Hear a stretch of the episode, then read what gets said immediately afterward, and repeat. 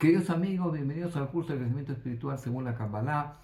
Hoy vamos a hablar de el primer patriarca del pueblo de Israel, Abraham.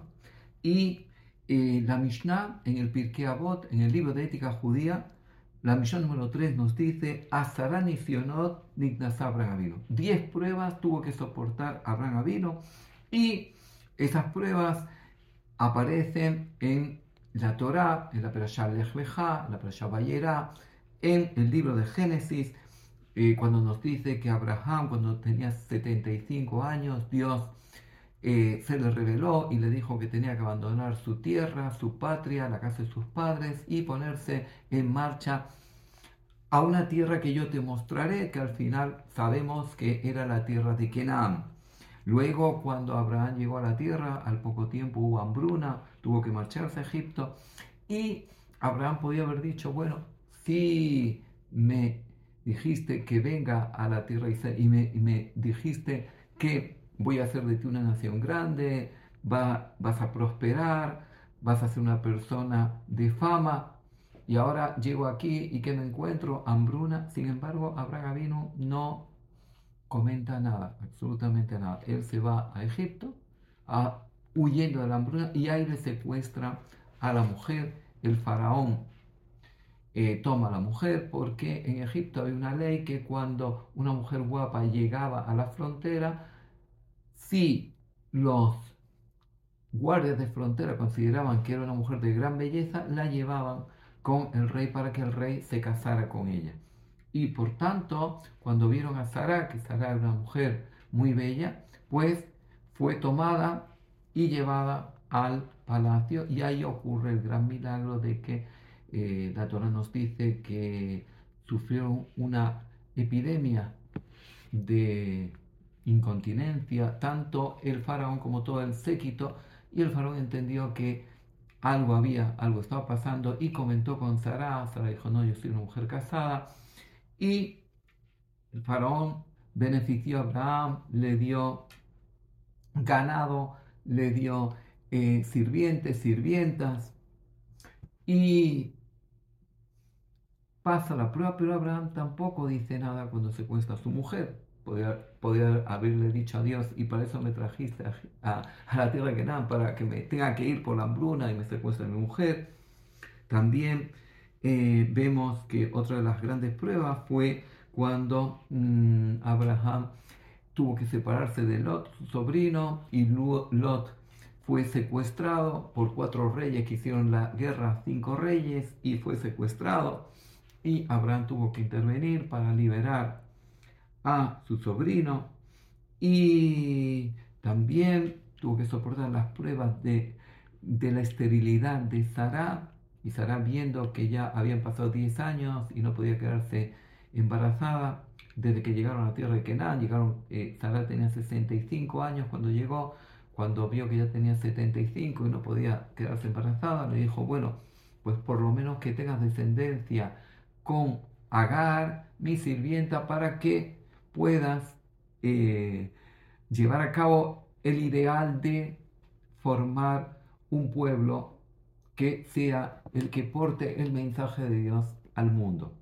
Y posteriormente vemos que hay rivalidad. Agar comenzó a burlarse de Sara porque nada más casarse con Abraham se quedó embarazada y comenzó a burlarse. Y Sara comenzó a disputar con ella. Ella abandona el hogar, posteriormente ya vuelve, tiene, da luz a Ismael, luego Ismael con Isaac hay una pugna y Sara interviene. Quiere decir que eh, Abraham también, otra de las pruebas fue la circuncisión a los 99 años y también el sacrificio de Isaac, que ya fue la prueba sumo. Y vemos que todas estas pruebas pasan y Abraham no dice nada, no se queja, recibe las pruebas como parte de acontecimientos que él tiene que pasar por ellos para crecer a través de ellos. Por tanto, la pregunta es, ¿por qué Abraham cuando Dios le dice que va a destruir Sodoma y Gomorra, comienza a decir a Dios y el juez de toda la tierra no la justicia, por otro sí y sin embargo por él no. ¿Por qué por él no interviene? Porque Abraham entendía que los acontecimientos que una persona tiene que pasar por ellos son parte del crecimiento que la persona tiene que hacer en este mundo, son parte de la reparación que la persona tiene que hacer en este mundo. Nosotros vemos que mmm, Moshe Rabenu, cuando fue a recibir la Torah, y Dios le estaba dando la Torah y le mostró la Torah, vio que la Torah le mostró cómo tenía que escribirla y había letras que tenían tres antenitas, la letra Gimel, la letra Zain, la letra Aim, la Nun, y Moshe Rabenu preguntó, y Dios le dijo, tú no puedes saber el significado de estas antenitas, pero habrá alguien que en el futuro las va a descifrar. Y dijo, ¿y quién es esta persona? Moshe Rabenu dijo, tal vez hay una persona que llega a un nivel mayor que yo y preguntó y le dijo, va a ser Rebi Akiva. Dice, ¿cuál va a ser el final de Rebi Akiva? Y Dios le mostró que Rebi Akiva iba a morir torturado por los romanos. Por tanto, él dijo, Rabenu dijo, ¿cómo es posible? Pensó, ¿cómo es posible que esa persona que tiene tanto nivel espiritual muera de esa forma? Y dijo, ¿y cómo va a morir? Y nosotros sabemos que murió torturado, pero murió con el Shema Israel en los labios, pronunciando, unificando el nombre de Dios. Y de aquí aprendemos algo muy importante de Rabbi Akiva y también de Abraham Avinu, que una persona vive acontecimientos difíciles, vive adversidades, pero que esas adversidades y esos acontecimientos no debilitan la fe. Es decir, no porque Rabbi Akiva fue torturado por los romanos, renegó de Dios, sino al contrario, murió unificando el nombre de Dios. Y vemos que Abraham, pese a todas las dificultades, él podía haber dicho, me vuelvo a Haram, cuando llegó a la tierra de Kenam y hay hambruna, podía, haber dicho, me vuelvo a Kenam y todo este proyecto que lo haga otro. Sin embargo, la persona que tiene seguridad en Dios, la persona que tiene fe en Dios, la persona que tiene el convencimiento, porque Abraham no tenía duda de la existencia de Dios, porque Dios se le reveló. Y Maimónides dice, ¿dónde aprendemos que Abraham tenía una seguridad completa en la revelación con respecto cuando Dios se le revelaba? Y dice Maimónides, de Abraham aprendemos que cuando el profeta recibe la revelación tiene una veracidad del 100%. Dice, ¿por qué? Porque si Abraham hubiera tenido la mínima duda de que no era la voz de Dios, no hubiera llevado a su hijo a sacrificar. Y por tanto, quiere decir que tenía el convencimiento absoluto de que era la palabra de Dios la que le estaba hablando. Y de ahí que vemos que Abraham no tenía duda. Pero sin embargo, la dificultad y los acontecimientos no debilitaron su fe.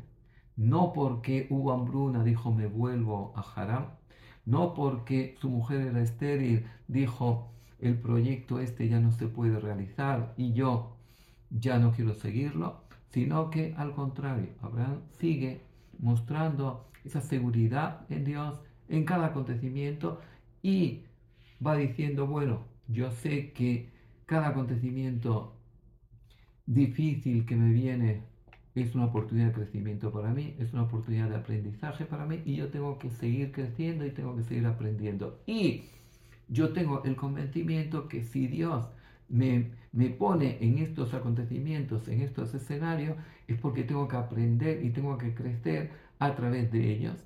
Y por eso Abraham no muestra debilidad. Pero lo mismo pasa con Moshe Rabenu.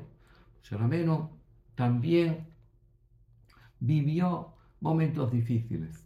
Vivió momentos difíciles cuando el pueblo de Israel hizo el becerro de oro o cuando el pueblo de Israel, eh, diez de los exploradores dijeron no queremos entrar. Y sin embargo, Moshe Rabenu no debilita su fe. Él dice, le dice a Dios, yo quiero entrar, quiero seguir con el pueblo. Podría decir, bueno, yo ya, ya abandono, ya no quiero, ya qué sentido tiene mi liderazgo si este pueblo no está cumpliendo con los preceptos que Dios nos está dando y han hecho idolatría o no quieren ir a la tierra de Israel y por tanto quieren permanecer en el desierto, que ese no es, que esa no es la voluntad divina, pero de Abraham aprendemos algo muy muy importante.